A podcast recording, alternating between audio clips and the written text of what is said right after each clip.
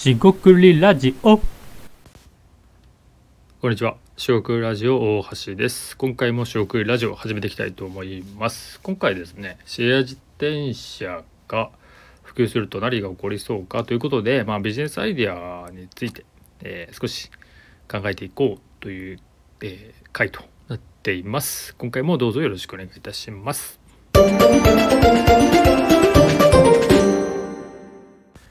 はい、四国ラジオの大橋です。今回ですね、シェア自転車ということで、シェアサイクルとか、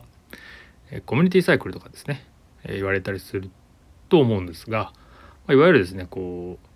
う、レンタサイクルですね、レンタルの自転車じゃなくて、時間あたりで課金されて、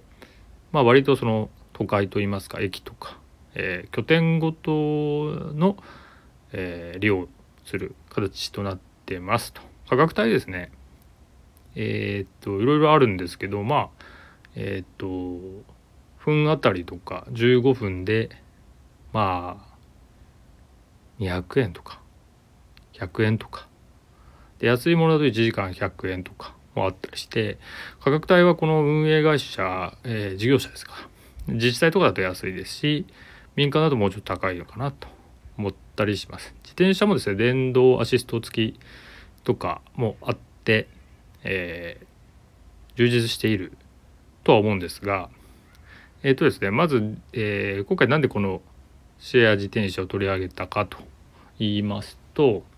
まあるシェア、えーサイクルシェア自転車ですね、えーのサービス自体が、まあ、結構好調でえ黒字化されるというのを見かけました。で個人的にですね自転車は結構好きなんでこの辺りシェアサイクルって、採算というかね元が取れるのかとか事業性があるのかってことで気になったので、えー今回テーマにしてみました。でですねえーっと、まあ、今回ですねそのシェア自転車全体というと大きくなってしまうので今後広がるんじゃないかとさっきの採算が取れて今後広がっていくと、まあ、もちろんうまくいかないところはえーうまくいかないとは思うんですが、えーじゃあこのシェア自転車が広がると何が起きるかっていうちょっとこう未来を考えていくというところで、えー少し考えてみました、えーリスナーの皆さんもぜひ一緒に考えてもらえればいいかなと思います。まずですねえーっとメンテナンスですね。自転車のメンテナンス、えーシェア自転車ですとたまに見かけるんですけど軽トラの後ろですね。荷台にえーっと、まあ、自転車を積んで持ち運んでいると。でこれはメンテナンスもあるんでしょうけれどいわゆるこうポートって言いますか自転車を止める台数がその場所によって限られたりするので、まあ、ないと使われないのでそのバランスを調整してるっていう意味でも移動が、ま、欠かせないのかなと思います。こういうですねメンテナンスの方、まあ、事業者ですね自転車だったり移動する人、まあ、充電えー自転車自体の、まあ、タイヤとかですね空気を入れたり、え整備する。それあたりも増えそうかなと思います。充電バッテリーの取り替えとかこれは消耗品なんで分かんないんですけども、まあ、そのあたりも事業年数が増えていくとあるかもしれないです。えー次にですね決済ですね。この決済周りは、まあ、実はですね、えークレジットカードが多くて、えーあるサービスだけがまあえその自社のね提携するような、サービスとのに紐づいてたりします。まあいわゆるキャリアですね、えーこのクレジットカード自体の話でいくと、まあ、未成年の人がカードを持てなかったりすると、使いづらいのでこれって結構、まあ社会人向けのサービスなのかもしれませんと、ま学生にはちょっと使いづらいのかなと思うんでもしかしたらここもチャンスとなるかもしれません。であとですね自転車グッズですね、まあいわゆるヘルメットとかですがヘルメット自体は実は努力義務化みたいな、えニュースもあって需要がありそうなんですが実際ですね実態では、まあ、あるアンケート調査では2割ぐらいしか、えー、被ってる人がいないのでまあ致死率というかね死亡率を事故が起きた時には減らせるんで被った方がもちろんいいとは思ってても、まあ、面倒くさいですしそのいわゆる髪型が乱れるあと夏場とかすごいあの暑いとかね蒸れるとかねりそうなんでこの辺りもしかして、えー折りたたみのヘルメットとかまあおしゃれと言いますかカジュアルねヘルメットっぽいヘルメットじゃない、えー、ものが売れるかもしれないんでこの辺りもしかして出てくる需要かもしれません。まあ、商品開発ですね。えっ、ー、と、まあ、他にですね、あと雨の日ですね。自転車での雨の日っていうと、まあ、レインコートなどを着るしかなく、傘は、えっ、ー、と、基本的にダメなはずです。で傘、えー、差してたりすると危ないので、まあ、やめてもらいたいんですが、まあ、そういう日にですね、えレインコートとか、まあ、そういう雨の日用の対策ってところもポイントになってくるのかなと思います。特に梅雨ですよね。6月、7月の梅雨の時期とか。えー、雨が降る時期で今、えっと、利用率って落ちるんじゃないのかなと思ってますけどちょっとデータがあるわけじゃないんでこの辺りの対策ができたり何かアイデアがあると面白いところですと。えー、っとあとはですねその事業者ごと、まあ、要はあの自転車シェアっていうサービスを、まあ、近くにあるから使っているっていう人はもちろん多いとは思うんですけど、まあ、それだけじゃなくてえサービスですね事業者ごとの違いがあればサービスごとの違いがあればそこからえー、っとまあ使い分けをしてる人もいるんじゃないのかなと思っていてこの辺りですねどういう、えー、課題というかニーズがあるか。聞いていくと面白そうだなとは思いました。